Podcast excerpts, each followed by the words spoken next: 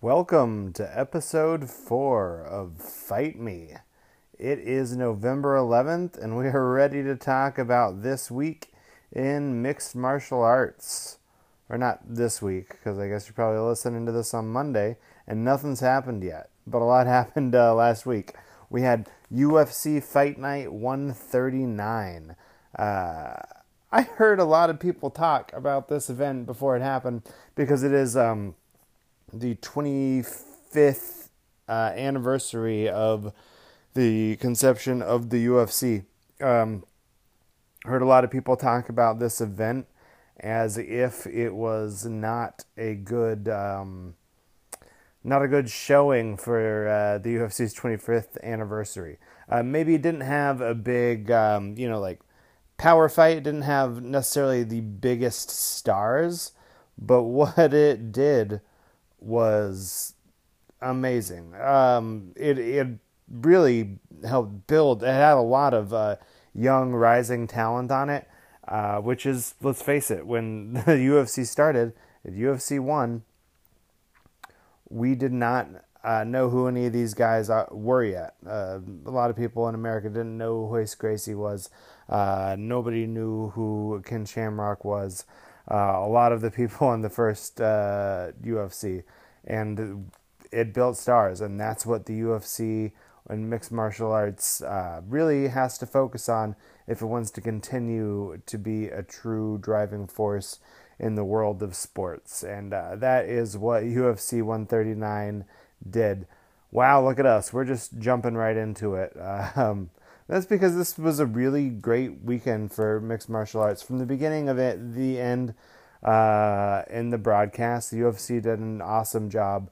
Uh, paid homage to the roots of the UFC from the old school graphics, uh, the big Ultiman, um, the big Ultiman logo, the old UFC logo. Uh, my girlfriend was watching it with me. She was like, "Was that always the logo of the U- UFC? Because it looks insane." I was like, "Yeah, it it used to be, and it's always looked pretty insane." I don't know if anybody ever played the uh, old like PlayStation uh, UFC game but there was a point in it where you could actually play as Ultiman, the big uh, solid white guy. Kind of just looked like Bas Rutten. Had a lot of great moves for it though. Uh, it was, but it was awesome, and I really liked how the UFC did um, everybody's uh, uh, core martial arts. Like they had um, in in graphics on the side, they had like a grappler or a wrestler versus jujitsu, uh, karate versus kickboxing, uh, that sort of stuff. Jiu-jitsu player versus jiu-jitsu player. It was really nice homage, and uh, the fight card that they strung together was from beginning to end just a re- really great fight card. If we can get into some of the, uh, I I didn't really take in a whole lot of the um, early prelims, but from the from the prelims to the main card, you had uh, Devonte Smith showing uh, showing some great skills, ending uh, the fight in the early first round against Julian Erosa. Uh, by far the more experienced fighter, like over 26 fights, something like that. Um, 22 wins, I think. Uh, a lot of fights. Uh, Devonte Smith with only five mixed martial arts fights. I believe Devonte Smith was one of the many fighters from this card that found his way into the UFC through Dana White's Contender Series, which was really nice to see a lot of these guys. Uh, we had some people from Dana White's Contender Series, some people from the Ultimate Fighter Series. Really, you know, showcasing a lot of that new young talent. But Devonte Smith's definitely a guy to watch. Julian Erosa was no slouch by far, but Devonte Smith just too uh, accurate, too powerful, too fast. Obviously, he's fighting at lightweight. Obviously, the lightweight division in the UFC is no joke, so he's going to need all those skills to climb his way up. But, but definitely somebody to look out for. Um, uh, Bobby uh, Bobby Moffett uh, defeating Chaz Skelly. Uh, that was a that was by submission. That was actually a pretty bad call on the ref's part. Uh, I can't remember the ref's name right now, but not a referee I had seen in the UFC before. Not somebody I was familiar with. I know being a referee in mixed martial arts is insanely difficult. Uh, obviously, this call was based in uh, the fighter's best interest. He thought that Chaz Skelly had uh, lost consciousness due to uh, um, arm triangle choke, uh, and Bobby Moffett is a great submission uh, submission specialist. So I'm, he had him in a very tight choke. Uh, I I believe he he may have been able to finish that. There was quite a bit of time left in the fight, but it was a really bad and early call, uh, especially because Chaz Skelly is an experienced wrestler, a great grappler, grappler in his own right. So that was a tough one to see, but it happens. Uh, moving on to the first fight of the main card, uh, because I believe there was a um, a 125 pound fight canceled that I really would have liked to see. It was Ray Borg. Uh, can't remember who he's supposed to take on, but I'd love to see Ray Borg fight whenever he does. Um, that would have been a good one, but then we moved right on to uh, Mike Trizano um, defeating Luis Pena in a decision fight. I believe it was a split decision fight. It was a pretty close one, honestly. Uh, Mike Trizano definitely did what he had to do to walk away with it.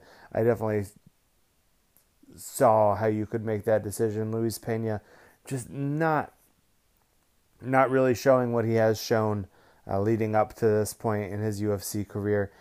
I was actually a little disappointed just because I've been big time on the Violent Bob Ross bandwagon for a while now. He's got the look. He's great in interviews. Just seems like a super cool dude. Really nice, dynamic style. Uh, not only a good striker, uh, tall, long guy, great grappler. Actually got the better in most of the exchanges on the ground in this fight, but uh, Mike Trizano just putting on a a great uh, example of his kickboxing skills. That's definitely going to be a guy to look forward to. I only think that Luis Pena looked the way he did because Mike Trizano really, really has the skills to make him work and make a guy as talented as him not look too good. So, both still guys to look forward to. I don't think either of their stock was hurt too much, but they're both going to have to put on uh, better performance in their next fight because it was in not that it was a bad fight at all, but in this fight card, uh, um, I just every every fight was amazing, and you had to do a whole lot to draw attention. And unfortunately, I don't think either of them really draw drew too much attention to themselves, especially considering considering the strawweight match that took place right afterwards. Holy shit. Maycee Barber looked so good. I've been a, really excited uh, to see her UFC debut, debut ever since uh, she appeared on Dana White's Contender Series. Uh, just showcasing a great, uh, great skill set on that show. I believe she might have won by a dominant decision on uh, Dana White's Contender Series, but there was no decision to be made in her UFC debut. Just showcasing great stand up against a good stand up fighter, uh, Hannah Cifers, who took the fight on last notice, uh, on late notice, and uh, or last minute. And you know, honestly, uh, may not have been up to the caliber of Maycee Barber, although they were both relatively inexperienced fighters. I believe it was also Hannah Cifers' debut in the UFC as well. Um, so, I, you know, no discredit to Hannah Cifers. I'd like to see her uh, on a full fight camp because she looked great. She showcased some really crisp striking, but Maycee Barber was just too much. Maycee Barber looked much bigger than Hannah Cifers. She's a pretty big, uh, pretty big straw weight, uh, and you know that was even fairly evident in the fact that she had a some problem with the weight cut. I believe she needed the extra hour that they give you to to cut the extra weight to make 115, saying in an interview that that will not be a problem in the future. I really hope so because I'd I'd hate to see an amazing fighter like her marred by difficulty cutting weight. Uh, but if she continues to cut weight well and continues to fight like she did against Hannah Cifers, just some of the most brutal ground and pound I've seen in mixed martial arts altogether, but definitely the women's strawweight uh, weight class. I'd love to see her up against more experienced fighters. Maybe once she gets a couple uh, fights under her belt, I'd like to see her up against somebody who could also fight in qu- close quarters with her. Uh, somebody who's also strong in the clinch and can maybe try to neutralize those elbows a little bit. Uh, Karolina Kowalkiewicz comes to mind. Michelle Waterson, someone who I'd love to see her uh, against. But I get the feeling, and not just a hunch on my part, but because Maycee Barber told me so, uh, right as soon as she got on the mic, uh, showing that she is no. Um, no novice as far as understanding how the game works, calls out Mackenzie Dern's fight that makes complete sense for her. Uh, Mackenzie Dern, also no slouch on the ground, great jiu-jitsu player. Uh, Maycee Barber, not really looking like someone who you want to work from the guard with, uh, because her ground and pound was brutal. I have, I've not seen somebody so dominant and um, determined to be the champion since John Jon Jones. Uh, uh, and the, I make the comparison because I believe Maycee Barber wants me to. She has uh, a Google Calendar uh, notice on her iPhone for when she um, she will become the youngest champ in the history of the UFC, right below Jon Jones. So um, I, would love to see her keep on a tear there, even though Rose Namajunas is one of my favorite fighters. I'd love to see them fight someday. Um, Maycee Barber looking pretty awesome. Uh, moving on to Beneil Dariush. I'm skipping a few. I'm just kind of hitting the ones that I thought were noteworthy. Uh, Beneil Dariush uh, defeating Thiago Moises, uh, and the UFC got to put in their old school font Jiu Jitsu versus Jiu Jitsu. And it turned out just the way you would think it might because they're both pretty top notch Jiu Jitsu players. Uh, became a little bit of a striking match, mostly, um, you know, when they're on the ground, mostly canceling each other out. But uh, still, still a fun fight. And moving on to the women's bantamweight uh, fight, Germaine de Randamie defeating Raquel Pennington. Uh, I honestly thought that was very close. I thought you could have given it to Pennington. Germaine de Randamie looked good, but not as good as uh, I would I would think that you would. It wasn't necessarily a dominant victory at all, uh, especially considering how highly Germaine de Randamie has been touted since she entered the UFC. Uh, the UFC basically bringing her in to one day face off against Cris Cyborg. Obviously, that didn't happen. Germaine de said she would never fight Cris Cyborg. Uh, if you remember that whole bizarre thing unfolding when uh, Germaine de came into the UFC to fight at uh, at 145. Um,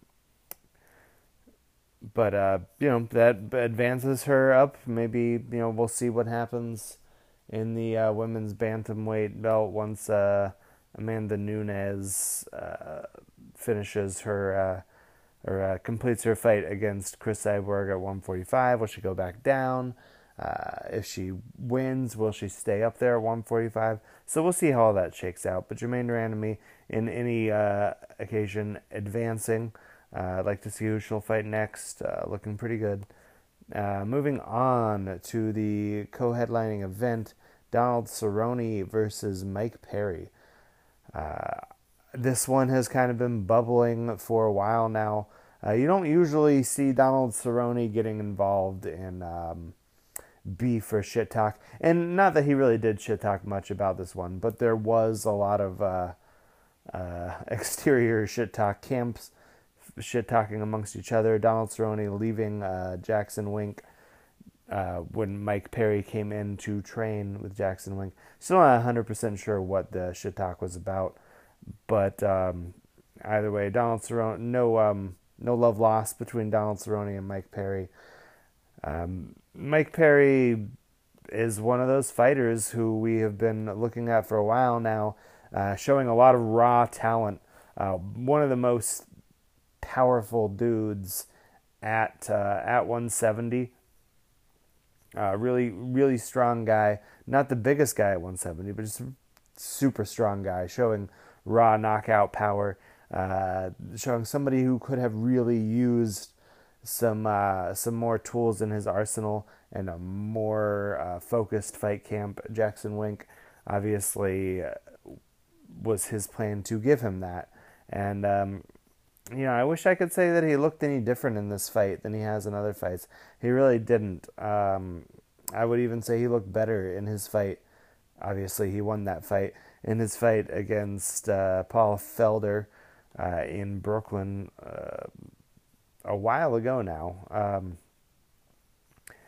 but he looked great in that fight. But you know, Paul Felder was uh, going up weight class. It was um, a last minute fight. Uh, I definitely would have liked to have seen that fight unfold with Mike Perry fighting who was supposed to fight.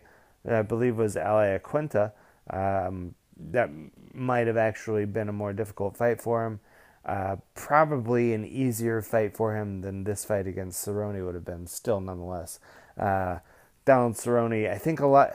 I believe if I if I were to bet on a fight uh, on this card, it would have been this Cerrone Mike Perry card because Mike Perry was a sizable, or uh, Donald Cerrone was a sizable underdog to Mike Perry, and I think whenever you count Donald Cerrone out, you have made a mistake because uh, that dude is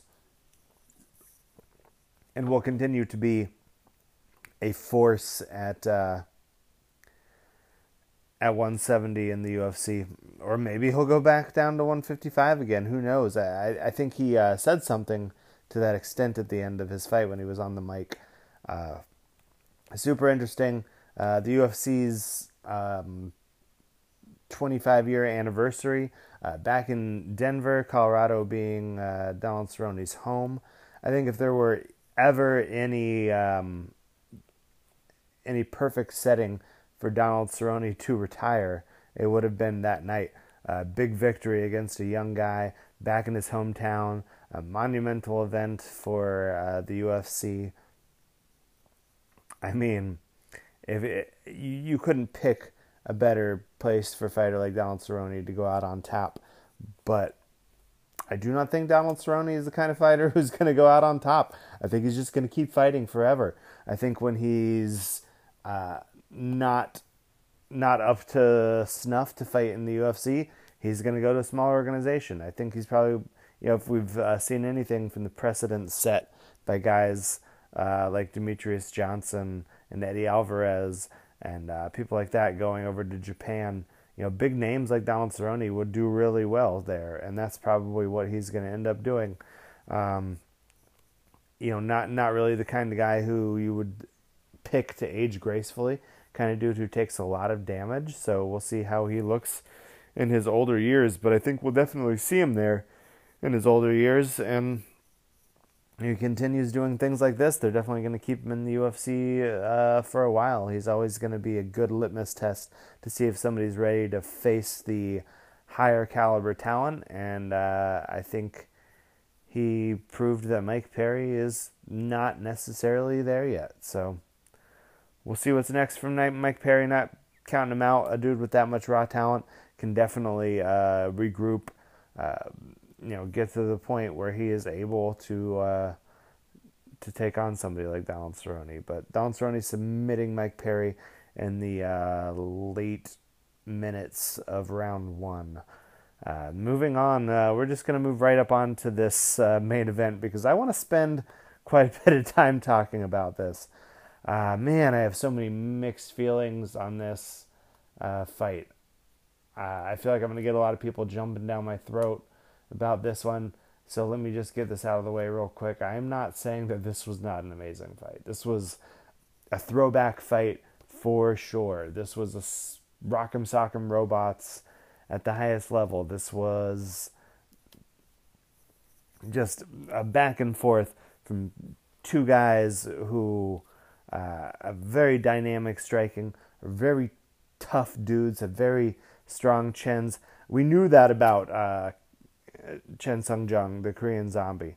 We did not necessarily know that about Yair Rodriguez. Not saying anything uh, negative about him. We just, I feel like in the UFC we haven't seen him in a whole lot of trouble with a whole lot of adversity. And when we did see him go through a whole lot of adversity with Frankie Edgar, uh, he was stopped. Frankie Edgar, actually the one who uh, Chan Sung Jung was supposed to fight.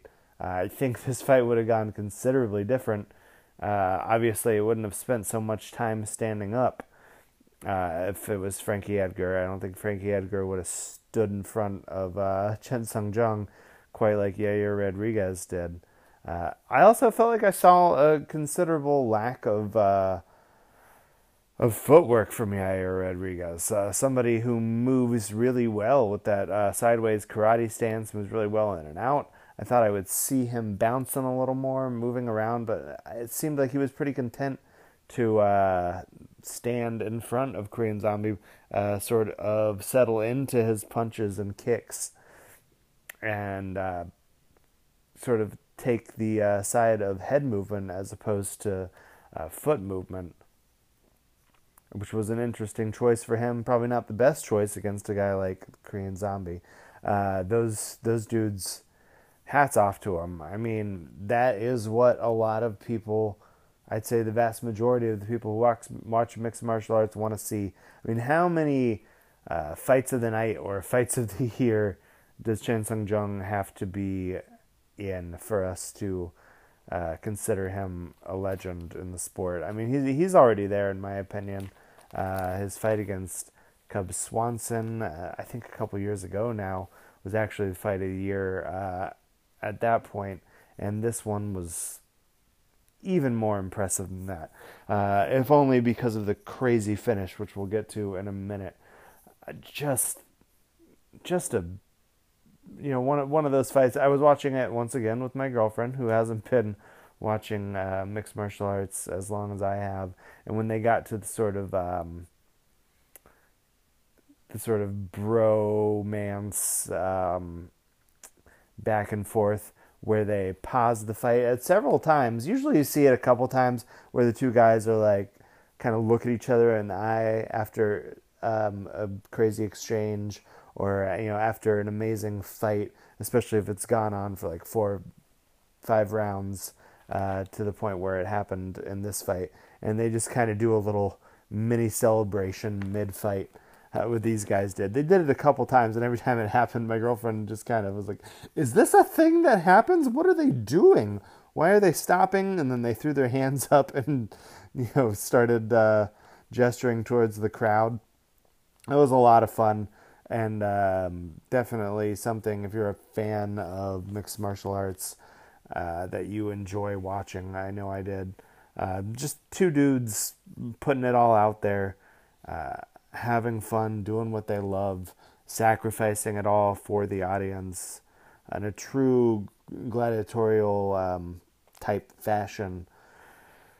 Just, just crazy. Uh, all the way up until the very end when Yair Rodriguez throws an elbow that we'll probably still be talking about for decades in mixed martial arts. Um, something that I'd be interested, you know, you see a lot of moves uh, duplicated throughout the years.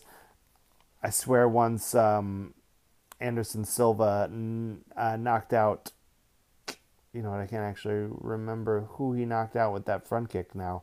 Um, uh, when Anderson Silva threw a front kick to the face knockout, and Lyoto Machida threw a front uh, front kick to the face knockout, and then after that, I feel like people are just like, "Oh, you can do this now." So fighters started doing it on a regular basis, throwing uh, front kicks to the face. Same thing. Um, not that Jon Jones was the first one to do this, but uh, in the way that he throws it, that spinning back elbow that he throws in uh, close quarters. That's another one that I saw a lot of people try to duplicate. Uh, Rodriguez actually threw that one a lot last night as well. Uh, but this elbow in particular was, you know uh, even the guys calling the fight, I believe, thought it was a headbutt, his head coming up. Uh, and nobody knew what happened right after it happened. I had to look at the replay, had to slow it down. Um, upon the replay, was obviously a uh, elbow coming up from the ground, looking more like a uh, a flail than anything. Kind of looked like he was just ducking uh, ducking punches from Korean Zombie and then uh, moving upwards uh, after the exchange had ended. It looked like an accident. It really did. But the more you look at it, and the more you uh, study the tape, and the more you sort of focus on uh, the power and the accuracy that it had, and you know the fact that it knocked Chin Sung Jung straight out. You don't do that on accident. And uh, he actually did throw a pretty similar uh, elbow a couple times in the fight, uh, missing with it. So it it does seem like it was a technique that he had worked. I'd be interested to listen to some interviews with him uh, to sort of get a better feel on um, whether that was you know something he had worked on before. I think at this point we can all agree that it was on purpose, at least. But uh, is this a technique of his that he has used a lot in the past? Uh, regardless, uh, super impressive. I, I, have to have watched that like 20 times now. Uh, and I believe right up to the last minute of the fifth round, knocking out Korean Zombie cold. And, you know, I had Korean Zombie ahead on points. I think a lot of people did from what I've been seeing on the internet. Korean Zombie probably would have walked away with that split decision if Yair Rodriguez had not knocked him out. Uh, you know, that knockout coming uh, a good 10 seconds after their little uh, mid fight celebration. Um, you know, their whole, uh, wow, this is amazing, bro. Yeah, it is. Let's punch each other more, bro. Uh, after that whole interaction. Uh, right after that, it almost it almost seems like that was on purpose at this point. Um, it it definitely uh, kind of colored the exchange a little more since you know I really don't think uh, Chan Sung Jung expected uh, to be finished after that. I think he just expected them to go back and forth and trade punches, but Either way, I mean, what more of a fitting way to end the main fight on the UFC Fight Night 25th anniversary than something truly uh, unique and groundbreaking and something that will be imitated for years to year from years from now uh, by other fighters, which is what the UFC is all about. It's all about creating stars. Uh, it's all about changing the game and that's really what the UFC did on this night. Uh, and so, for another reason, another reason that it's fitting uh, that this fight ended the way it did is rather than, you know, just pushing forward and celebrating a veteran like uh, Chan Sung Jung, who, who I would have loved to see win this fight. I mean, he, I believe he was. Um, it's been a while since he fought. I want to say it was about two years. I'm not sure. Yair Rodriguez also coming off of a long layover himself, not quite as young or long as uh, Korean Zombies layoff, but nonetheless, neither fighter had fought in a while. So it was it was nice to see uh, nice to see them both come back. Kind of heartbreaking to see Korean Zombie take that L, especially in the fashion he did. Uh, Yair Rodriguez then just collapsing to the ground after the fight had finished, uh, saying post fight that he broke his foot in round one of that fight. And if that is true, which I have no reason to disbelieve him, that makes the whole thing even crazier because Yair Rodriguez was not shying away from throwing that foot, uh, was definitely stepping on it uh, throughout the entire fight. Uh, and now that I've actually said it out loud, I feel like that's obviously why his footwork wasn't looking the way I thought that it might.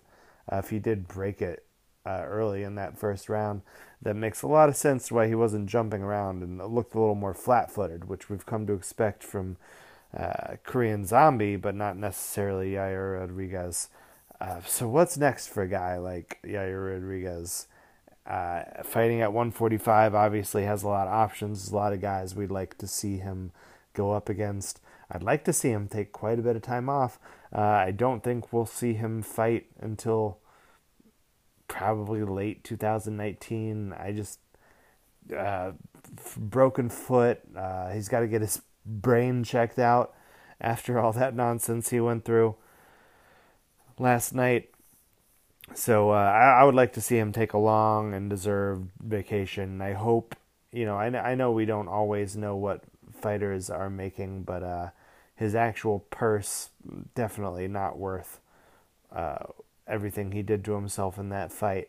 Uh, I believe he did get fight of the night, uh, a fight of the night bonus there, which I believe is fifty grand. I'm not sure if they split that or uh, or what that is actually, but he's gonna get some sort of bonus. I really hope uh, he gets more uh, in the back room sort of deals. We all know that the purse that we see isn't necessarily what the fighter actually makes. So I do hope that he that they are both uh, fairly compensated. Uh, Dana White posted um, a picture of them both uh, in hospital gurneys, hooked up to equipment, given thumbs up, looking rough. And Yair Rodriguez is a young fighter, so I'd like to see uh, many many years ahead of him uh, who knows? You know, he at this point he's kind of got his pick of the litter. Uh, got to give him a uh, top five guy after this fight. I mean, if only because there's so many eyes on him now. Uh, even if you don't think he deserves the top five guy after this fight, you really can't give him anything but you've got to put him in. Uh, you know, put him in some uh, some some big fights now. There's definitely going to be people tuning in to see what that guy does next. Um, who knows? I mean, I'd like to see him. Uh, honestly, the way he looked uh, in stand up, I'd like to see him be Conor McGregor's tune up fight. I know we'll probably not ever see Conor McGregor come back to 145, but uh, if he wanted to, or if Yair Rodriguez wanted to go up, given their similar styles, that would be an amazing fight. And uh, I know a lot of people probably going to jump down my throat about that one too because we want to see that Khabib Conor rematch. I'm not in for that. I'd like to see Conor up against somebody with a more favorable style. I think Yair Rodriguez would be great. Um, you know, uh, something like that. Maybe not a Conor McGregor, but um, you know, now that uh, uh, you know, now that uh, Michael Johnson is fighting at 145. I think he would be a great, uh, great person to see Rodriguez go up against. Uh, I I say we kind of keep him going up against strikers for the most part now. Um, you know, we we can see what he's like up against uh, Brian Ortega or somebody like that. Eventually, somebody who's great on the ground. Uh, but I'd like to see him develop his ground game a little bit before that happens. I don't know how much he's really done to develop his ground game since the Frankie Edgar fight. And sure, not all grapplers are Frankie Edgar. Nobody's Frankie Edgar. But that being said, I, I would like him to develop his game a little bit before we see him up against somebody who's just going to take him down and beat him up or take him down and try to submit him. Uh, his takedown defense looked okay against uh, Chan Sung Jung, but you know that that's Chan Sung Jung. He's not necessarily a guy who's known for his uh, for his grappling or his takedowns. I think that was just his attempt to sort of mix it up and make the fight a little more entertaining. Uh, you know, that being said, I as much as I did enjoy that main event, uh, was an amazing fight. As much as I enjoyed it, that brings me to my fight me point of the week. That's when I throw an unpopular opinion on you and ask you to fight me about it. Now, I want to once again preface that I am not saying anything bad about this fight, anything bad about the fighters, but I do not like watching fights like this anymore. Uh, okay, so I, I like it. I'm kind of lying. I enjoy it, but I I just I want to see fighters defend themselves a little more, not standing in the center of the octagon, uh, swinging at each other. So my fight point of the week uh, this week is I want to see more defensive fighters in the UFC. I want to see more people using, you know, more Demian Maias using their skills to stay out of these firefights, more head movement, um, you know, less of these massacres where we're just watching these guys take years and years off of their lives. Uh, it's entertaining, but it it turns my stomach a little bit, and I know we have to be realistic about what we're watching, but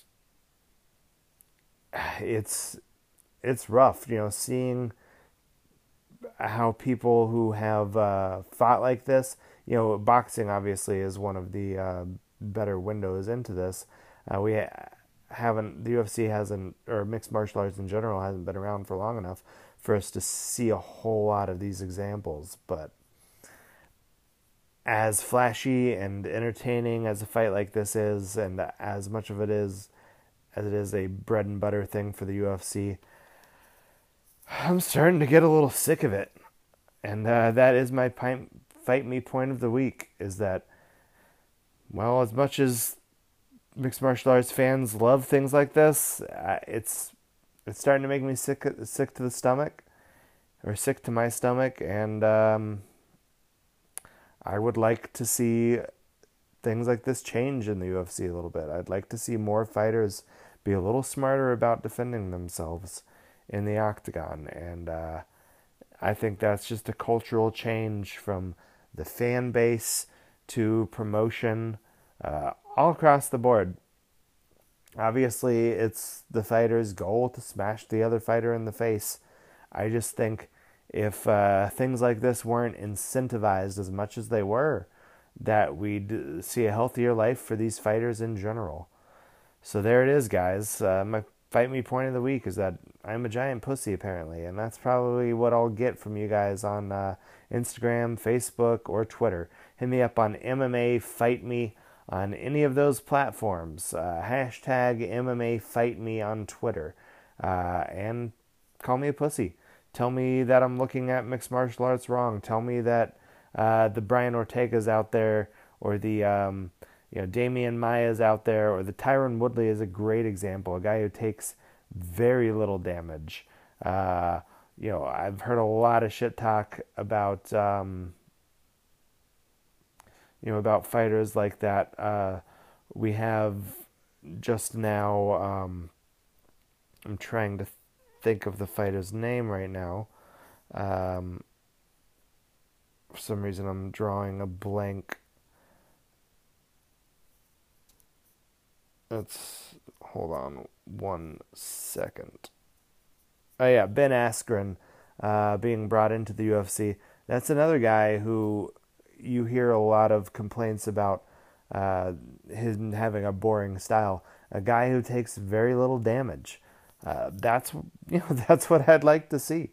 I know we're still going to have these Chan Sung Jungs and Yair Rodriguez and uh, Cub Swanson and guys like that who are taking tons of damage, and uh, they the people love to see it, and uh, they love to see the blood fly. And I know that's part of uh, part of mixed martial arts, but I would like to see this new crop of fighters get out there and you know learn how to um, use footwork to avoid punches, use their grappling to avoid being hit, use submissions when they could use ground and pound.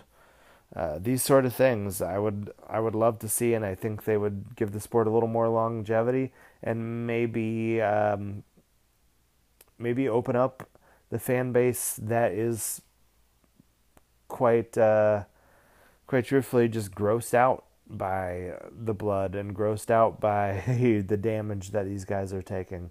I'm not saying everybody has to go in that direction, but I would love to see it happen.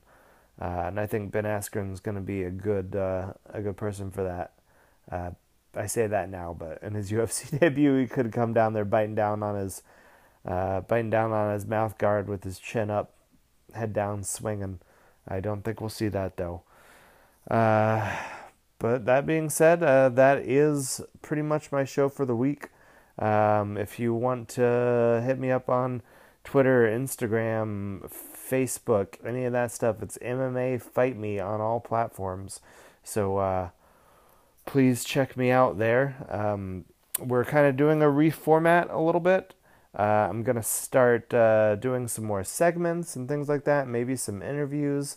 So we'll see a little bit of that in the future. Uh, if you'd like to send me a voice recording on the Anchor app, which is one of the platforms that my podcast is on, or send me any um, any feedback that you'd like uh, in on my uh, Instagram or Facebook or Twitter, uh, and I'll try to incorporate it into the show.